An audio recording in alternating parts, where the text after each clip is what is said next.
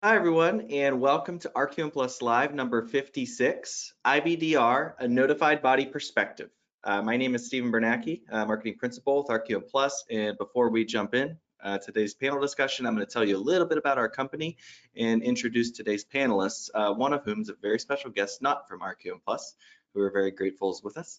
Um, to start, RQM Plus is the largest international provider of regulatory quality and clinical consulting services for medical device and diagnostics manufacturers. And this is RQM Plus Live, our interactive live show uh, that gives you access to seasoned leaders and experts who answer your questions about industry topics and challenges.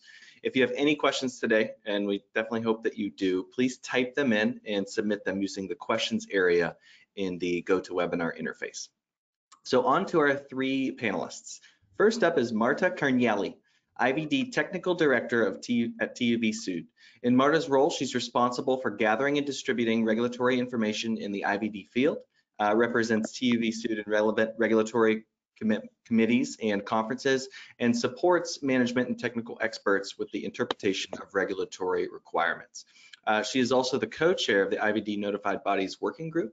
Uh, so Marta, thank you for being a guest on RQM Plus Live today. Uh, next up, we have, yeah, next up is Carlos Galamba, uh, Vice President of IVD Intelligence and Innovation at RQM Plus. Carlos joined RQM Plus in September 2021 after seven years with BSI, where he was responsible for managing, coaching, and developing a global team of IVD technical experts in his role as technical team manager. And our third panelist is Heike Möhlig-Zuttermeister, also Vice President of IVD Intelligence and Innovation at RQM Plus. Heike also came to RQM Plus from BSI, uh, even more recently in January 2022, where she held several leadership roles and now brings more than that 17 years of experience in design and development and regulatory affairs in the IVD industry to RQM Plus. And last last but not uh, not least, our moderator today, Lisa Cassavant. Lisa is Executive Vice President at RQM Plus, and she is also free to get the conversation underway. So Lisa, please have at it. Thanks. Hi, everyone. Um, this is a really exciting show because we have representation from two of the largest notified bodies in Europe, you know, ex-BSI with Heike and Carlos, who were leading figures in the IVDR um, designation for BSI, which was one of the first notified bodies to be designated under IVDR, and Marta, you know, technical director of TUV Sud, um, which was the notified body to issue the world's first IVDR certificate and co-chair of the IVD Notified Body Working Group. So it's very exciting. Um, today, we're going to structure things a little different than usual. So we'll reflect on lessons learned from the early stages of IVDR implementation. And then a little different from usual, we're going to hold our questions until the second half. Um, so please submit your questions just like you always do, and I promise we will get to them shortly. So uh, first, first question, just a little more on the speakers. How did you end up working in the diagnostic sector, and what has your role been? You know, what was your role at the notified body? So can we start with you, Marta? Sure. Uh, so, um, hello everyone. Um, so, how did I landed in diagnostics? My very first job was actually uh, as a customer technical support for an IVD uh, company, and that's where I discovered uh, the uh, diagnostic. was Unfortunately, a few years ago, um, that's where I discovered the diagnostic world and the impact uh, uh, diagnostic have on the patient and uh, uh on identifying, for example, disease early, uh, identifies also um, appropriate uh, treatment. So I wanted to continue in this field.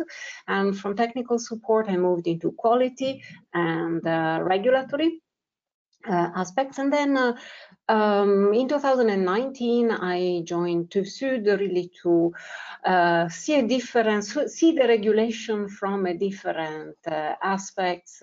and uh, so I saw the manufacturer, now I'm seeing the notified body perspective, what the challenges are, and also what different products, uh, IVD products have in terms of challenges. So now I've been with uh, TÜV Sud uh, for uh, two years uh, and a half. So seeing these aspects, and you already explained my role within uh, TÜV Sud.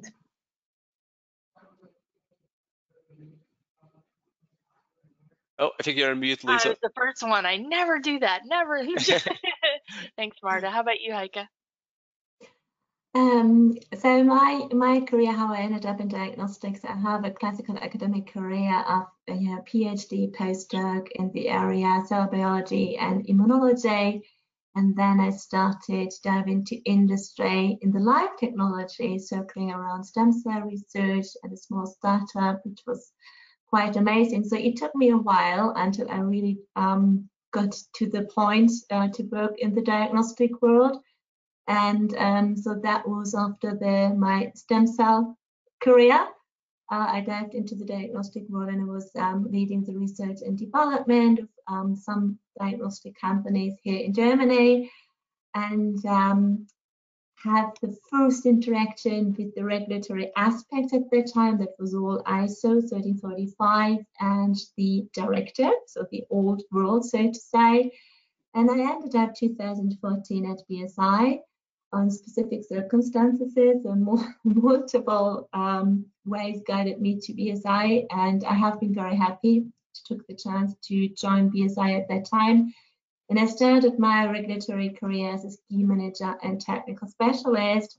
And my last position was the technical team manager, where I was leading um, an international team of technical specialists and team managers and um, the same as Carlos, we had started the IVDR implementation from scratch. So that was just a really um, interesting, challenging experience, really starting from scratch, submitting the application until we received two designations, obviously from MHRA and IGJ at that time. So that's ahead, Carlos. I'll go. I'll go next. So I've I've got a background uh, as a, a, lead scientist for diagnostics. So I specialized in the fields of transfusion medicine and organ transplantation. So I've worked a lot with um, uh, bone marrow transplants and liver transplants as well, but within the clinical side. So I worked within the national health system uh, in in several of the major teaching hospitals in in London. So you typically find me working shifts, night shifts, close to the operating room, measuring uh, using diagnostics to measure like vital parameters during surgery and actually um, making sure that before you get a blood transfusion or a transplant, you, the compatibility between donors and recipients uh, is established. So I did that for a number of years, and then joining BSI came a little bit out of the blue. Uh, so I didn't know much about who BSI were. I knew they did CE marking, but it was not um, a, a, company I was familiar because I was very much focused on the diagnostics field within pathology uh, and hospital environments. But BSI at the time, they were looking for someone to join as a technical expert for blood grouping devices, which under the directive were some of the highest risk devices, so the list A under the previous um, uh, IVD directive. And that was that fit really nicely at the time with my background because I had a specialization in transfusion medicine. That's where I dedicated most of my career within working within national uh, blood services in the UK and also within the hospital transfusion committees. So that's where how I joined. So I started in a in a similar. No, actually, I started as a QMS assessor. So I did a lot of um, uh, assessments to global companies, looking at ISO 13485, CMDCAS at the time for for Canada, and also a little bit of MDSAP auditing for diagnostic companies. And then I joined um, for the past maybe six and a half years uh, the technical team uh, at BSI as a, in a similar position as Heike, first as a technical expert, then as a technical team manager, uh, managing a global team of, uh, of, IVD experts. And I was also their first IVDR internal clinician, which was a, a new role under the regulation. Uh, and that's, yeah, so uh, I've similar to Heike, we've been living and breathing everything IVD for the past seven years, making this transition from directive to regulation, as setting up all of the processes from the start so that the notified body could actually review technical files under the, the regulation. Thanks. It's always so interesting how, just in regulatory in general, how varying our backgrounds are. So thanks for that. Um, okay, next, notified body designation. You know, both TÜV SÜD and BSI certify most medical devices and IVDs globally. Can you tell us more about that designation process and what that involves? You want to start, Heike? Um, yes, thank you. Um, so the designation process under the IVDR is quite heavy and it's a very lengthy process. And I think everyone uh, acknowledge it's um it's a very lengthy process. So when we look back from the BSI experience, uh, we took around uh, two two years, 24 months to get designated from the start. And the thing is, there are now different um, stakeholders involved, which was not the case under the directive world. Um, so first of all, it's the notified body per se, that's clear. And then we have the um, national competent authority, who is the, uh, from the notified body, who is the responsible authority to designate the notified body. Then we have the commission um, and the MDCG group, who's, um, who um, is a group of medical device experts or IVD experts in that sense for, for us to get IVDR designated and we have a dedicated joint assessment team that is going um, to do and to conduct the on-site joint assessment audit. So what is that joint assessment teams? So the participants of that joint assessment team is first the national com the competent authority for the notified body, who's designating the notified body, and second, it's experts from the commission and third, there are also experts from other national uh, authorities. So it's quite a crowded group that comes to the notified body um, on site um, and uh, performs a very, very, very uh, thorough, in-depth audit to verify if the notified body is set up compliant uh, to the IVDR especially on the QMS side. So it's all what is in the Annex 7 of the IVDR.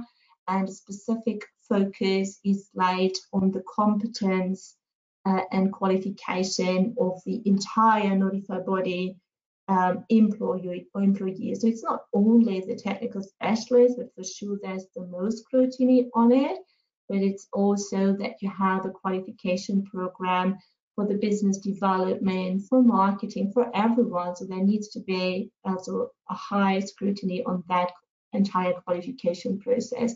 And how this joint assessment audit works is a little bit similar. Um, what manufacturers know when they are getting audited for ISO 1345 or the notified body comes in to audit the directive or another regulation. So there will be a report and a list of findings, non-conformities, and that was the case um, with that entity as well. Uh, so I think there is no notified body out there with zero findings, but there are always findings. And then the notified body needs to, to react um, what the client knows, what the manufacturer knows out there.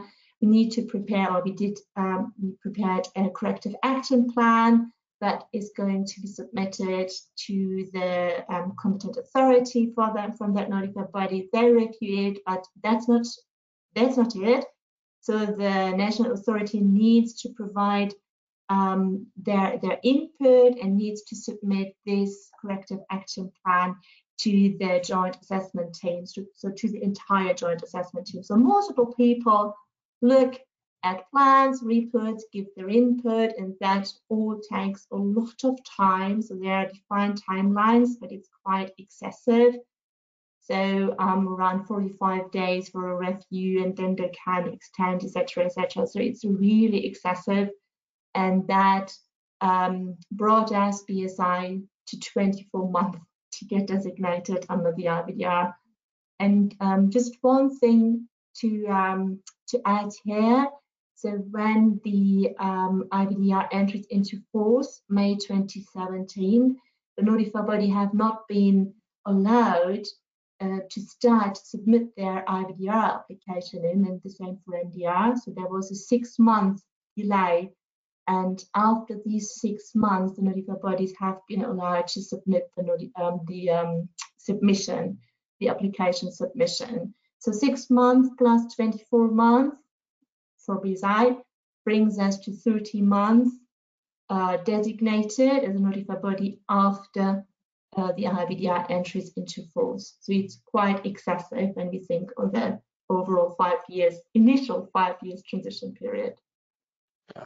And I can that just just to add to what you were saying, one of the things that that um, that is very comprehensive during that assessment is the scrutiny on the resources from the notified body perspective. So uh, when uh, from a notified body uh, point of view, it makes sense to go for full scope designation because if you've got your full scope, uh, your designation with a full scope, you can then support every single uh, type of product out there that a manufacturer has. So uh, from a notified body perspective, it makes strategic sense to apply for a, a, full scope designation. But the audit of that full scope from the joint assessment group uh, team that Heike was referring to is very rigorous, and that's the um, they they are going they are auditing against an actual regulation. So there's a regulation that defines the coding system that notified bodies um, uh, apply for, the coding that reflects specific aspects of the device, such the design and intended purpose, uh, which are your IVR codes, but also uh, specific characteristics around these devices, such, such as your self-test, your near-patient tests, your companion diagnostics, but it also extends to the technologies and the examination procedures of the IVD. So for example, immunoassays, um, flow cytometry, molecular biology, NGS, and all of that. So all of this code system that forms the basis of the qualification of the notified body product reviewers. And that's what we are, we were not anymore. We were audited against uh, at the notified body. Uh, so against uh, a very comprehensive matrix that defines our expertise and knowledge uh, in in the in the field of uh, design, manufacturing, use of these IVDs. So we'll, uh, the, the the assessment process itself. There's a lot of scrutiny on the resources that the notified body employs. So there'll be there will be interviews, they will be looking at our CVs, at, um, at our backgrounds, and then interviewing us to understand what is our level of expertise to approve a certain type of type of device uh, within that code system that I that I talked about. So there's a lot of scrutiny uh, in that sense. So it's a very comprehensive uh, process that could ultimately end up in limitations of that scope so you may have, for example, uh, the joint assessment team may decide that the notified body is not competent or does not have the, the, the required resources to assess all of the cancer type assays and limit to only certain types of cancer. Or they can decide that they, they're not giving a specific code to a notified body and for example you're not allowed to do blood grouping assays and therefore that notified that notified body is then not uh, is not going to be able to support those types of clients until they they they are designated for that particular scope. So the scope is really important and there's a lot of scrutiny on the notified body side to understand what what what personnel they've got and what their qualifications are. Uh, and that's why it's such a cumbersome process. Uh, and when you're thinking it, for, on it from a perspective of how long it takes a notified body to be qualified, it's something to take into account that it's not an easy process to get through the, that qualification. And I think Marta, um, I'm, I'm sure you've got some, some ideas on Süd and your experience from Süd as well. yes, this. indeed. I just wanted to, to comment on that. Indeed, the availability of resources, of qualified resources with relevant expertise, as you said, for each code, notified body code is uh, critical. Now the IVDR uh, expanded the number of and the type of devices that uh, require uh, a notified body um, um, approval or involvement in the conformity assessment process. So uh, this prompted uh, notified body to expand their uh, um, resources not only because there were more devices, but there was also new expertise that was required. For example, a lot of the clinical chemistry uh, assays that uh, are um, routinely used for, I would say, general uh, testing of the population were self-declared under the uh, IVD directive, but are now becoming uh, um, class B or in some cases also class uh, uh, class C for um, uh, some of the devices. So these were not part of the original, I would say, portfolio directive product portfolio of the notified body. So that involved um, including or hiring uh, people with a new, uh, with different expertise into what uh, notified body had before. Uh, so the resources of each notified body have been expanded because uh, expectation is that for at least uh, for each code you are applying for, you have at least a minimum of two experts available and that have um, the uh, required uh, expertise for that uh, given code. So uh, the increase has been significant and the, mm, recently published a survey on a notified body and if you had the opportunity to uh, look at it, uh, it's available on the TeamNB uh, website. there is also a, um, a slide on the increase of resources for the notified bodies is this is general, not specific uh, to IVD, but includes both medical devices and IVDs. And there you can see that for the last uh, 11 years, uh, the resources have been uh, uh increasing. When I joined uh, TÜV it was uh, in quarter four of 2019. Um, IVD mm, expert were around 80 people globally, and now we are, just to give an idea of the expansion, we are now uh, more than uh, 120 uh, worldwide, mostly in in Germany, but also in other countries and other regions other than than Europe. So yes, quite a um, quite a challenge um, to for well for stakeholders, but specifically for notified bodies in this case. So moving over to the manufacturing challenges, or I guess this is a challenge for you guys too, with with only seven notified bodies designated so far, as compared to 22 under IVDD, um, capacity issues seem to be ongoing. You know, we at RQM Plus have seen several manufacturers unable to secure a notified body. So, do you think there's a light at the end of the tunnel? Do you see changes coming? What do you think, Marta? So, um, as we said, the designation process uh, is um, is longer, and uh, like I explained, it involves several steps. Seven notified body now completed uh, those uh, uh, those steps, and there are 12 more that are in the process of uh, being um, designated. now there are a lot of uh, efforts that are uh, going on at uh, the Notified Body Association team, uh, TeamNB, in terms of, um, um, I would say, help with the implementation of the uh, IVDR. For example, um, we have we run uh, several trainings. Some are specific to IVDs, example, to technical documentation assessment. Other can be general and apply to both uh, IVD and uh, medical devices. So there is a big training effort. Uh, but we also have uh, uh a working group uh, of notified body where it's an opportunity for us to discuss and align on um, unclear issues, I would say, for example, it could be um, a doubt with the uh, use of a specific notified body code, or it can be um, doubt about the classification of the product. Of course, confidentiality is always respected, is really um, in a discussion, a technical uh, discussion. And these, uh, in this discussion, both designated and notified body that are in the process of being designated are involved and participate and uh, uh, bring their input to to the discussion. Mm -hmm. So there, uh, I would say, behind the scenes, there there is a lot of work that is being done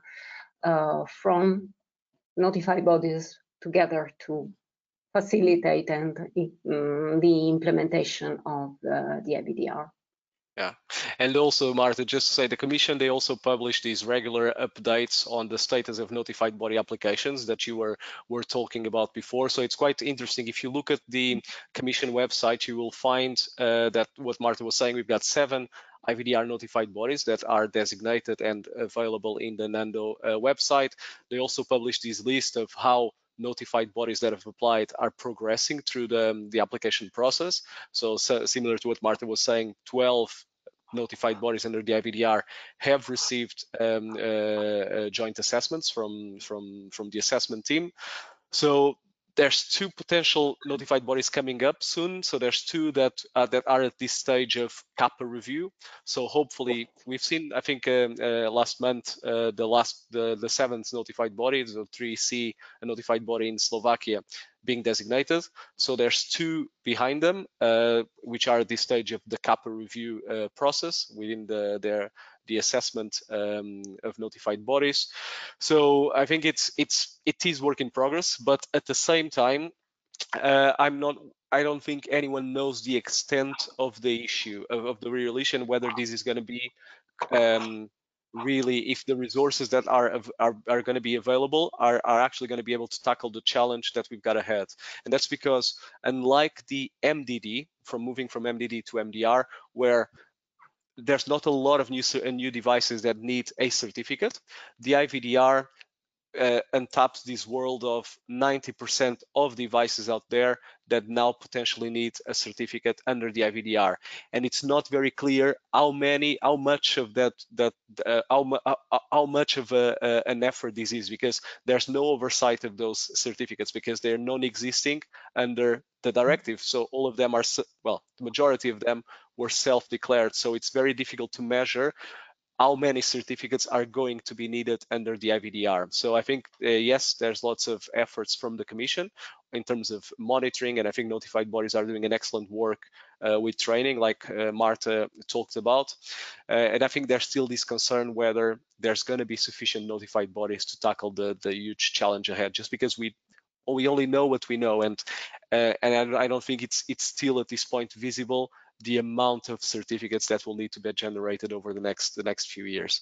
So I think watch this space, but light at the end of the tunnel, I'm not sure, but it's going to be better than it was now, hopefully.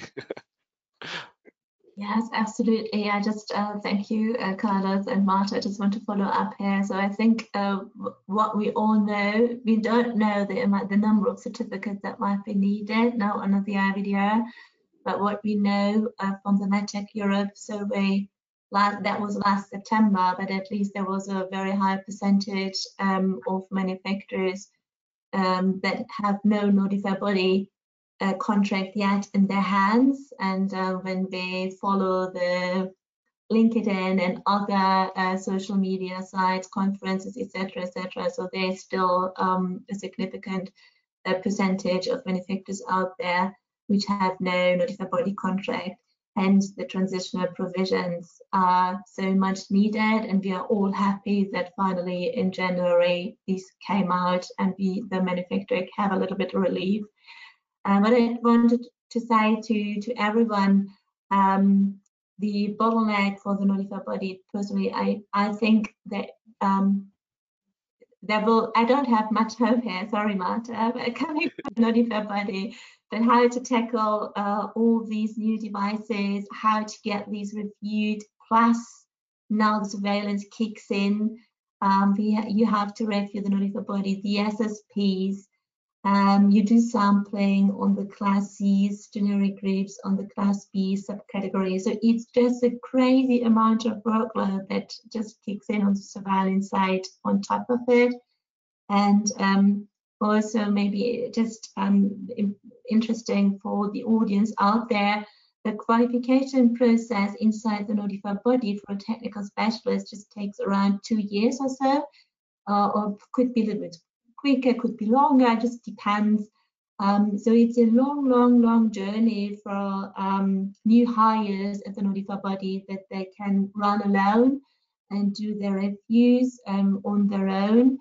Um, so th this is another thing where the notified bodies really struggle, and um, it's it's a it's a great effort for all notified bodies to get there and to educate and to qualify these new hires.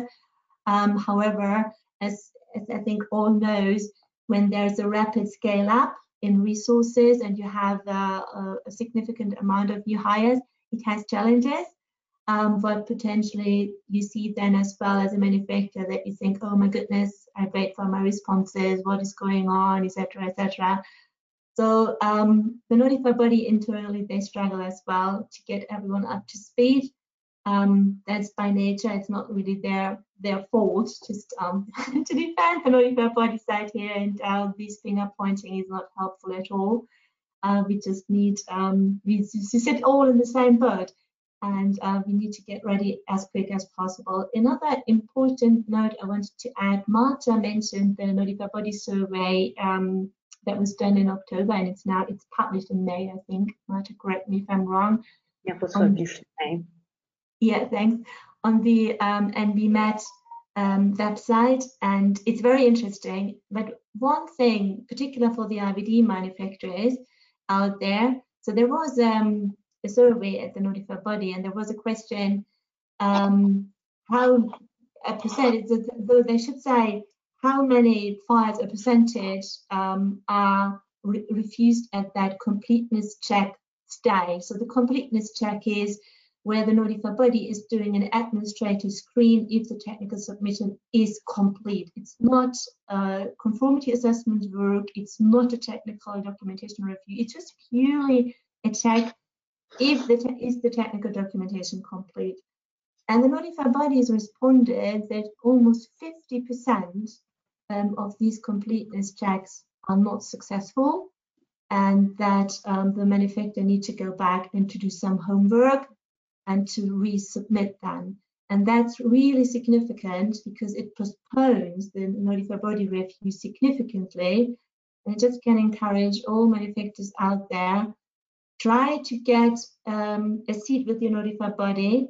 Um, if you are not able to get a contract signed ASAP or in the next month, get ready as compliant as possible um, that you don't have these struggles at the completeness check side as well. So it's really important, although you don't have a contract with a notified body in your hand, get ready with the technical documentation and uh, with the QMS, very important. So building on what Heike was saying about the completeness check, let's let's talk about the application process in more detail. Um, we're finding that a lot of manufacturers are struggling with this process, um, probably more than they expected to. Uh, so can you tell us some of the main issues that notified bodies are, are seeing? Carlos? Yeah, I can, I, I, can, I can start. I can start with that one. It's a, it's a good point, Liz. I think the application process. So no one really envisaged how complicated this was going to be under the IVDR. But what the IVDR has done was introduce a very complex uh, application process for IVDs that can take several months to complete. And that's even before you can get a quote signed with your notified body. And the more devices you've got on, on your portfolio, the more complex uh, that it gets. So when you're looking for um, a notified body and just a piece of advice for, for manufacturers, you will need to understand what their scope is because some notified bodies will have a limited scope. So they may not be able to cover all of your portfolio as we've discussed uh, earlier. So you'll also need to be thinking about their availability and the expected timeline. So something to take into account. But when you're working on that application process, you'll need to submit a number of documents to the notified body. So they're called pre-application documents. So that's, you know, that includes drafts of your declarations of conformity, your quality manual. It includes a sample of your performance evaluation plan, some, some samples of your procedures for PMS. So all of that will need to be IVDR compliant or at least as ready as it can be at the point of application. And that's because the notified body is required under the IVDR to verify that a manufacturer has made all efforts to transition at the point of application. So you cannot go to a notified body if your quality systems are not up to a, a, an IVDR level. So it's very important to sort that out before you actually uh, establish a contract with a notified body. So once you, you submit your application, then you'll need to be providing a lot of information on, uh, on your devices. So that involves uh, your intended purpose, the rules that were established for the classification of the device, what the codes are as they are applicable to each device, and that alone it is a, um, a significant uh, amount of effort because it's a very complex coding system, like we've touched uh, on before. But you also need to need to be providing information on your subcontractors, on your quality management system site. So if you've got different sites, a campus with different locations for design, manufacturing, product uh, verification, that sort of stuff, all of that information needs to be sent to the notified body at the application stage. And there's a lot, typically a lot of back and forth between the notified body and the manufacturer to make sure that the, um, the application is as complete as possible before a quote can be issued because the notified body will need to understand what is the scope of your devices. They will need to do verification checks to make sure that they are um, they've got the right expertise to, to, to do the reviews for your devices. And it can take anything between one to six months just to get that quote issued. So that's even before you can start technical file reviews uh, for, for approval of your product portfolio. So I think the message is if you're transitioning to the IVDR, make sure you account for at least three to six months for this application process to go through. And just think that this is even before you can get your technical files reviewed because for that that will take you uh, potentially another year and even more if you're if you're if the review of your devices depends on um, external uh, agents as well like the European Medicines Agent or the performance evaluation uh, consultation procedure by expert panels. So it's those are things that you'll need to think about because they will eat into your timeline. And even though like Heike mentioned we have these new transitional provisions under the IVDR, when you actually lay out uh, what they mean in practice with all these timelines of notified body reviews and the reviews of, um, uh, of technical files and the application process as well, you'll see that the timeline quickly becomes a lot smaller than, than you anticipated. So just something to, to think, to take into account. Yeah, thank you, Carlos. Um, and that follow on uh, what I said, get ready. And that's the same for the pre-application process with the notified body. So Carlos mentioned um, a lot of documents, uh, information, data uh, the manufacturer need to provide to the notified body before uh, the notified body is able to issue a quote. And what is the most complex thing, and Carlos touched that, and um, Marta mentioned that as well, is the codes, the IVDR codes. So we have had around 20 under the, in the directive world, and now we have 80 in the regulation world. So it's really um, a lot of codes, and um, the notified body expects that the manufacturer assigns these codes as good as applicable. Um, and uh, please keep in mind, you as a manufacturer, it's your sole responsibility um, that the codes you're assigning are correct. So the notified will review, but it's the manufacturer um, sole responsibility to do so. The coding system is so uh, important, um, coming back to the intended purpose, because the coding system, some codes, specific codes are used to group devices if they are generic class Cs, class C groups, or subcategory class B groups. So not companion diagnostics, not class B, not peer, not near patient test devices, and not self-testing devices. So these can't be grouped. Each single uh, device of that cohort needs to be audited and reviewed by the notified body. So there, unfortunately, there's no way out. So there's no sampling allowed. But for the other, for these generic groups, you need to have uh, for the class uh, Bs the IVR codes um, read um, as correct and compliant and this um, reflects the intended purpose of your device and you group based on that IVR code your class B group. It could be a quite massive group, it could be just one device, it just depends on your product portfolio um, and on the, the group of devices you have. So if, if you're um, supplying uh, devices in the hematology area only, for instance, you might just have one group, class B, and potentially another class C group. So this could happen. But if you have different applications in your pr uh, product portfolio, clinical, um, general clinical chemistry, hematology, infectious diseases, genetic diseases, etc., etc. So you end up with a lot of codes here. And to assign these particular codes um, correct is important because the notified body, they review, they assess it, they evaluate, there's back and forth, they have questions, and finally you will confirm on, on, on the codes you have um, assigned. and then the notified body issues a, a quote um, based on the number of families of for class B and C's you have assigned uh, with your specific codes.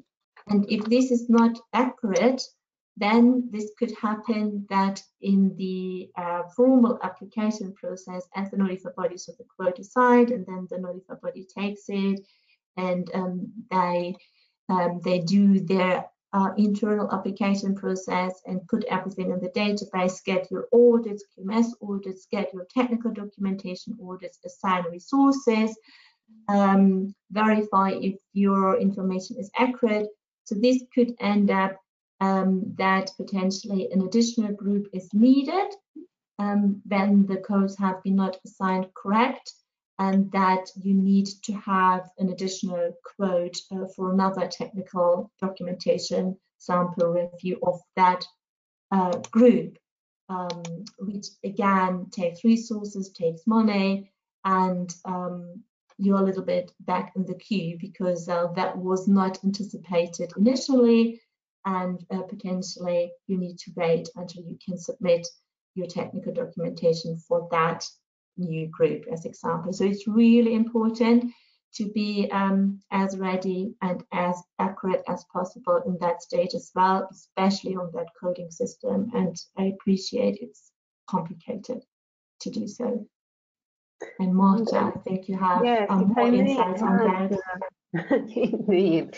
If I, if I may add uh, one comment on the requirements to identify the various sites and subcontractors involved in the manufacturing process. That's also something that should be clearly identified at application and also then in the technical documentation.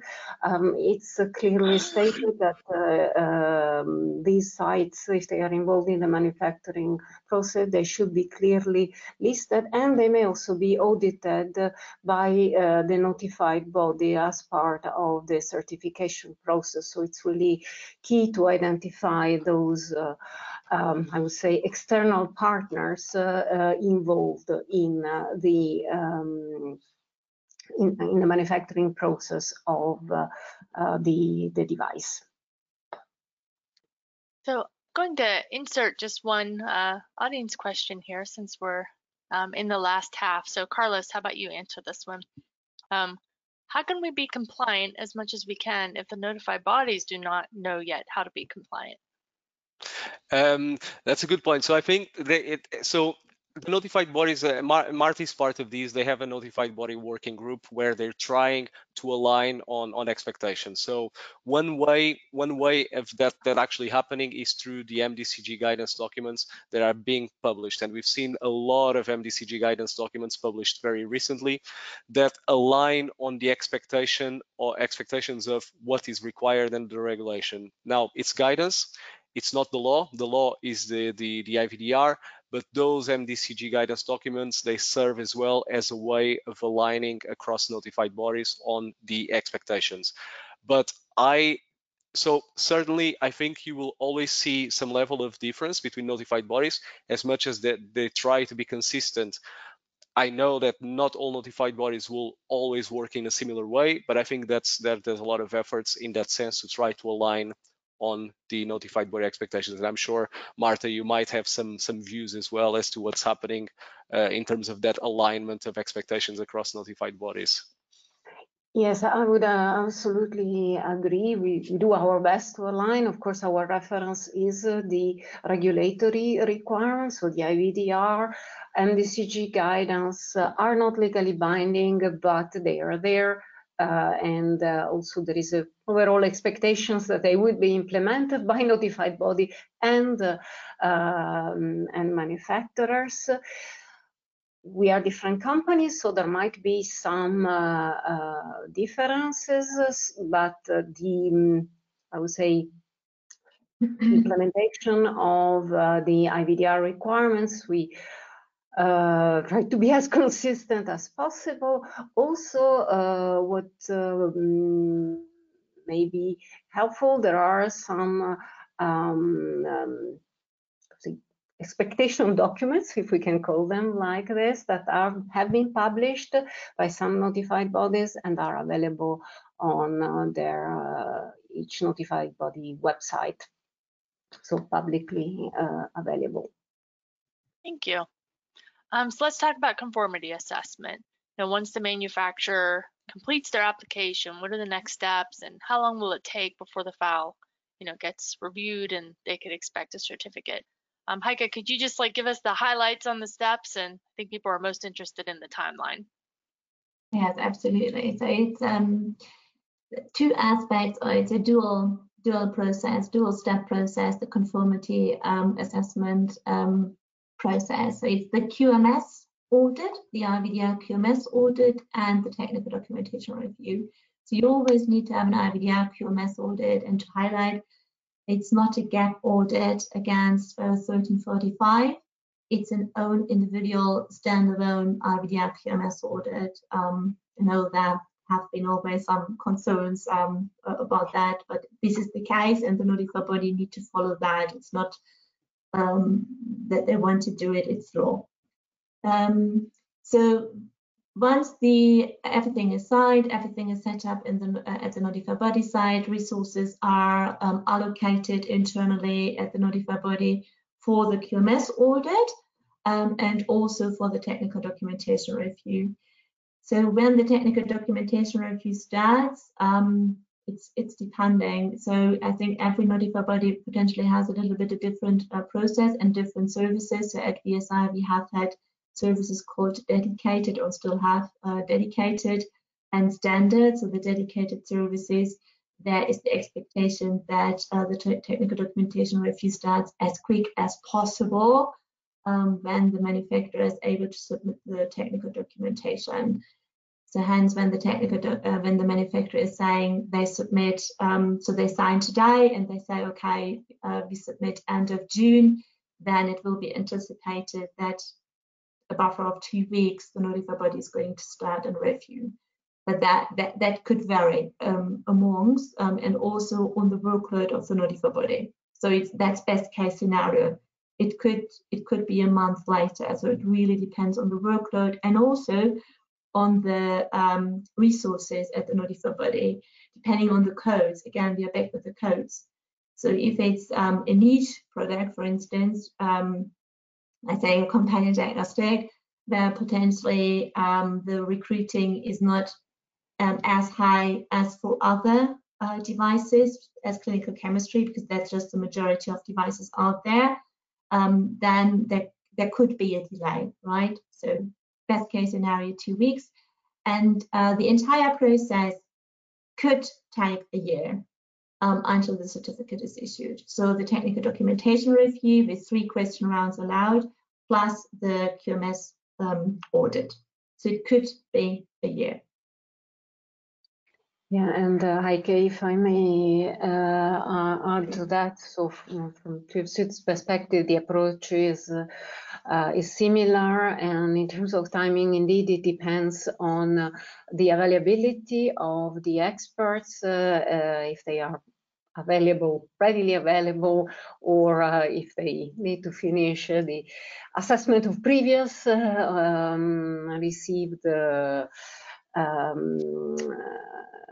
technical documentations, so that can uh, play a role. We generally agree on a plan with the customer as to when they will uh, are likely to submit, uh, for example, a technical documentation for um, a given file. And yes, the certification could take uh, up to one year. It really depends on the product type, on the number of questions we have. So, mm -hmm. of course, if we get uh, a technical documentation where everything uh, meets the requirement and we have uh, no follow-up question, that will be faster than if we have to use the three rounds of, uh, of questions. Also, uh, there are some uh, specific devices that would take a little bit longer. Um, um, for example, the companion diagnostics, uh, those uh, um, will uh, involve uh, a consultation with the European Medicine Agency. which uh, would normally uh, happen towards the end. So when uh, uh, we as notified body have reviewed the documentation the customer provided and are happy to request the um, the consultation. So that can take uh, uh, up to two times 60 days. So uh, it could result to additionally, potentially addition for additional uh, months. A question from the audience uh, from Marta. How are you dealing with virtual manufacturers? Uh, do you mean when um, uh, when other manufacturers like in, in OEM in, is uh, uh, involved in the certification. Um, we, asked, we um, asked for clarification and he didn't offer any, so we can skip it if the question doesn't make sense. Um, we'll yeah, skip potentially, it. Yeah, potentially one note and Marta, then you can continue. So I think the virtual manufacturer, but maybe we receive a response uh, from, from the audience here, is more that um, so the legal manufacturer is physically doing nothing. So then mm. everything is outsourced, so the design, the manufacturing, etc., etc., and they they are more an administrative entity, so to say, and the entire um, product-specific stuff is done elsewhere by another manufacturer. I think that's. I do hope that this is what yeah. um, is yeah. meant. Uh, indeed, in, in that case, uh, uh, it's still the legal manufacturer that has the full mm-hmm. responsibility of uh, the product. So uh, they need, for example, to have availability of all the documentation of the product. They need to ensure there is quite a tight uh, control on those manufacturers because at the end of the day, what the regulations clearly state is the legal manufacturer, so the company that has the name of their labeling, uh, that uh, of the device labeling, that is responsible for that device. So uh, they need to have uh, uh, the documentation. They need to ensure the product meets the requirement of the IVDR. Yeah, and I think just one, one, one note, one thing that we found typically with virtual manufacturers is that, so usually all of the activities, so if it's a purely virtual manufacturer where you've got an office and then all of the activities are done by a third party, the, the key thing there is that this third party, so the, the virtual manufacturer needs to show control of this third party. So the, the third party site that manufactures or does the design. So the responsibility, as Marta says, still fall within that virtual manufacturer if they are the name on the label of the product. So even though they be virtual, they still fall within this interpretation of a legal manufacturer under the regulation and they need to adhere to all of the, the steps as if they were the physical manufacturer of those devices. So they need to have full control of the technical file. All of that needs to be under their control. They need to submit that to their to the notified body under their name. So they'll need access to design information, to manufacturing information, as if they were a, a, a real, uh, not a real, they're real manufacturer, but as if they were a physical, non-virtual manufacturer. Yeah. Okay. So let's move on to technical documentation. Um, what are some of the biggest gaps and lessons learned you've had when reviewing tech docs? Uh, Carlos? I'll, I'll start with that one. So, so that's I think the number one gap. So that's that's actually a really good question because it's, it's something that we get very often, and we at least at RQM Plus we've been talking a lot about these. But the number one gap is performance evaluation. So almost half of all of the files that we we saw at the time, both me and Heike, uh, at BSI, they had issues with uh, performance evaluation and specifically clinical performance and the clinical performance report that's required under the, the IVDR.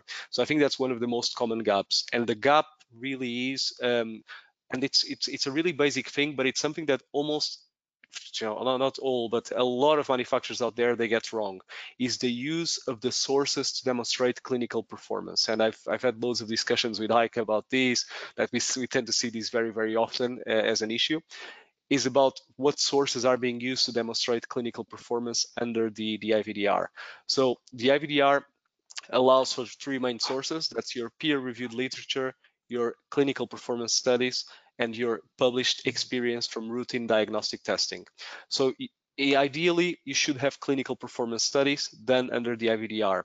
what we tend to see very often is manufacturers presenting um, data to the notified body on clinical performance studies, so studies that were conducted pre-IVDR that do not meet the requirements of Annex 13 2.3 and they call them clinical performance studies when they cannot be called clinical performance studies because they were done pre-IVDR and they would not, at least most of them, they don't meet the requirements of Annex uh, 13, Section 2.3 for a clinical performance study. So all those studies, they need to be submitted as other sources of clinical data, not as clinical performance studies, because then the notified body will come back with findings on the sources you've selected for clinical performance. So I think that's one of the number one gaps uh, that we see. Also on, I think, clinical performance and performance evaluation, near patient tests are particularly pro problematic, uh, mostly around the definition of the profile of the users. So near patient tests are used uh, at the point of care. So people call them point of care, near patient tests. So the IVDR term is near patient test. And what's often missing is the definition of the profile of the users that are going to use that device. So what are they? Are they are they to be used in an ambulance, in an helicopter, by a nurse? Are they to be used by a doctor at the bedside, in an emergency room? So all of that information is required for the submission. And there, and then that will lead, need to link to the usability studies that are conducted with these individuals. And we, we tend to see a lot of gaps in how these usability studies are conducted and on the definition of the actual profile of these users because manufacturers, they typically they've got good data, but they, they're not good at telling the story to the notified body in a way that it makes sense and it's coherent between your usability studies, the population that's going to use your device, and how do you close the loop between uh, between those two. Um, so that those are some of the most frequent gaps I've seen. And if I may add to that, you mentioned uh, the availability of data, there is also one other aspect is the consistency of how those data are presented and also the consistency of the intended purpose of the device between the um, performance evaluation uh, report, for example, and the instructions for users taking the example of the intended purpose, it should be stay the same between the IFUs and uh, uh, the performance uh, evaluation uh, report. And of course, there should be also consistency in the data and uh, target uh, target users of, of that device.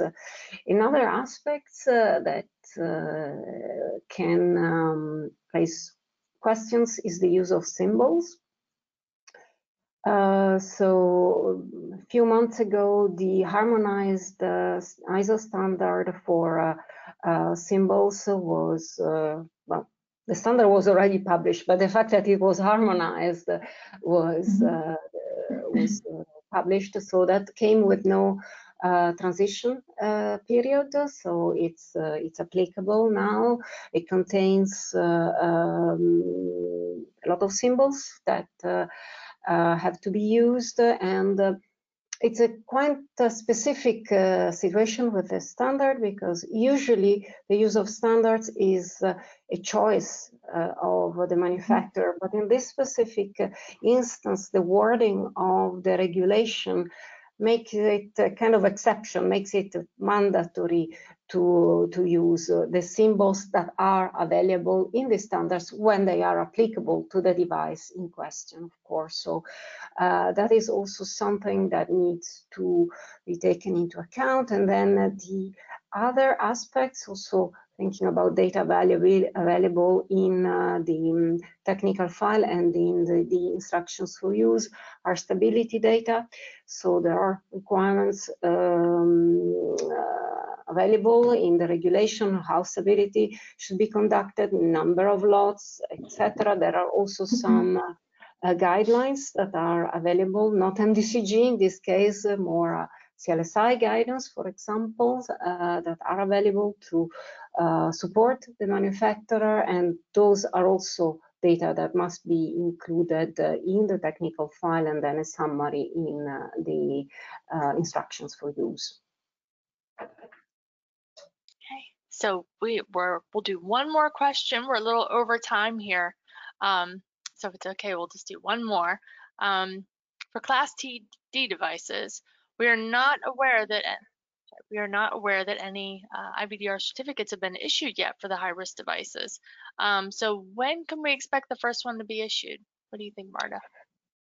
So difficult to give a timeline, but I can tell uh, you that the notified body are accepting Class D uh, applications and conformity assessment for um, uh, Class D devices and uh, they have been uh, doing so since the expert panel became operational. Why we were not doing that before?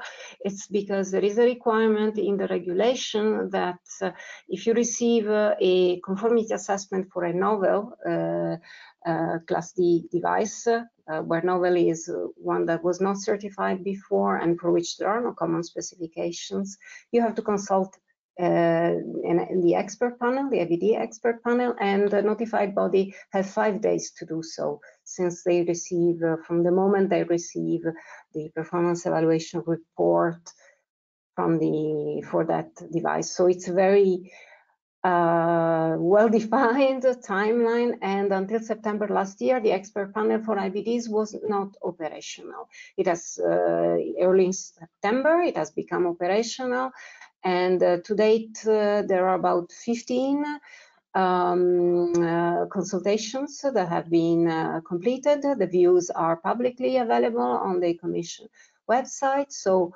uh, notified bodies are uh, progressing with the conformity assessment. And once here, once again, we are working as under the Team-NB uh, and NBCG-Med umbrella to align ourselves because one important uh, aspects of the conformity assessment of Class D would be the uh, assessment by the uh, European Reference Lab.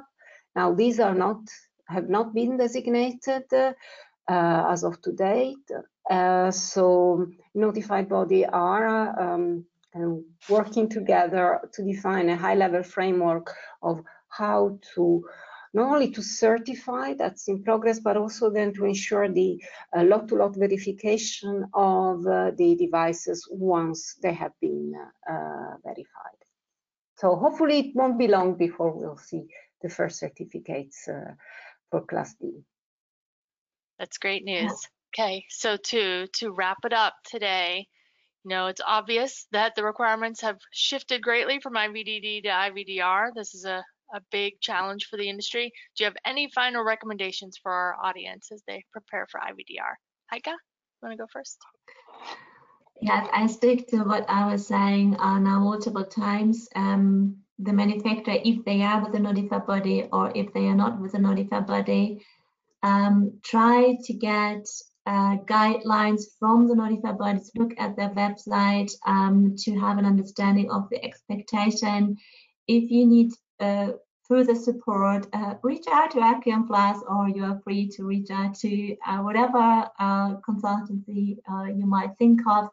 I think all help, it can be internally, externally, is needed because um, you need to get ready as quick as possible. The time is running. You have the five years transitional provisions only for Class Ds. The time is kicking until May 25, and we have now heard from Marta um, that there are additional stakeholders involved, the expert panel view, um, the EU reference authorities whenever they are designated. That all takes time as an add-on to the potentially worst case scenario issuing a certificate after one year the notified body has done the conformity assessment work.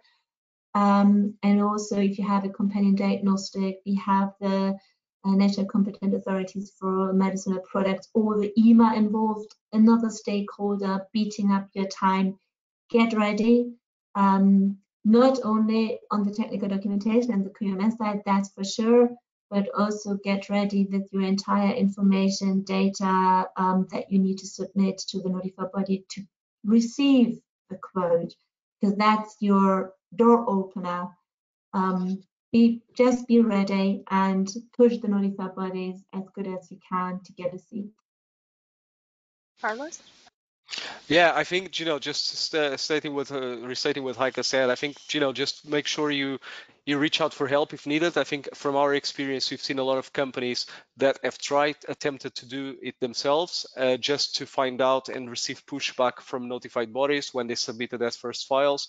So make sure you don't lose any time because there's no time available. So I think any external help from people that have done it before uh, is welcomed, and we've seen that being done successfully with with several clients. And I think, as like I said, the message message is really act. If you haven't done it so, act now because there's no sufficient time available. So we cannot uh, encourage that message anymore. Marta? And yeah, if I may add to that, uh, once you achieve the IVDR certification, it's uh, the journey is not finished yet because then surveillance uh, um, will uh, will start, and the surveillance uh, will involve the, will involve uh, um, monitoring of uh, technical documentation. For example, for Class B and Class C, we will be doing reviewing a sample of technical uh, documentation file after certification across all the certification cycle, but there will also be um, reviews of documents such as uh, the summary uh, for safety and performance. Uh, there will be uh, audits announced and unannounced uh, as well. So, and of course, this audit can be of the manufacturer premises, but also of uh, subcontractor or site, as we said before, uh, other companies that are involved in uh, the, um, for example, in the manufacturing process of the device. So um, there is the first effort to do the uh, initial certification, but don't forget there will be surveillance uh, starting immediately after that. Okay, thank you. That's it for today. Thanks so much, guys. Back to you, Steve.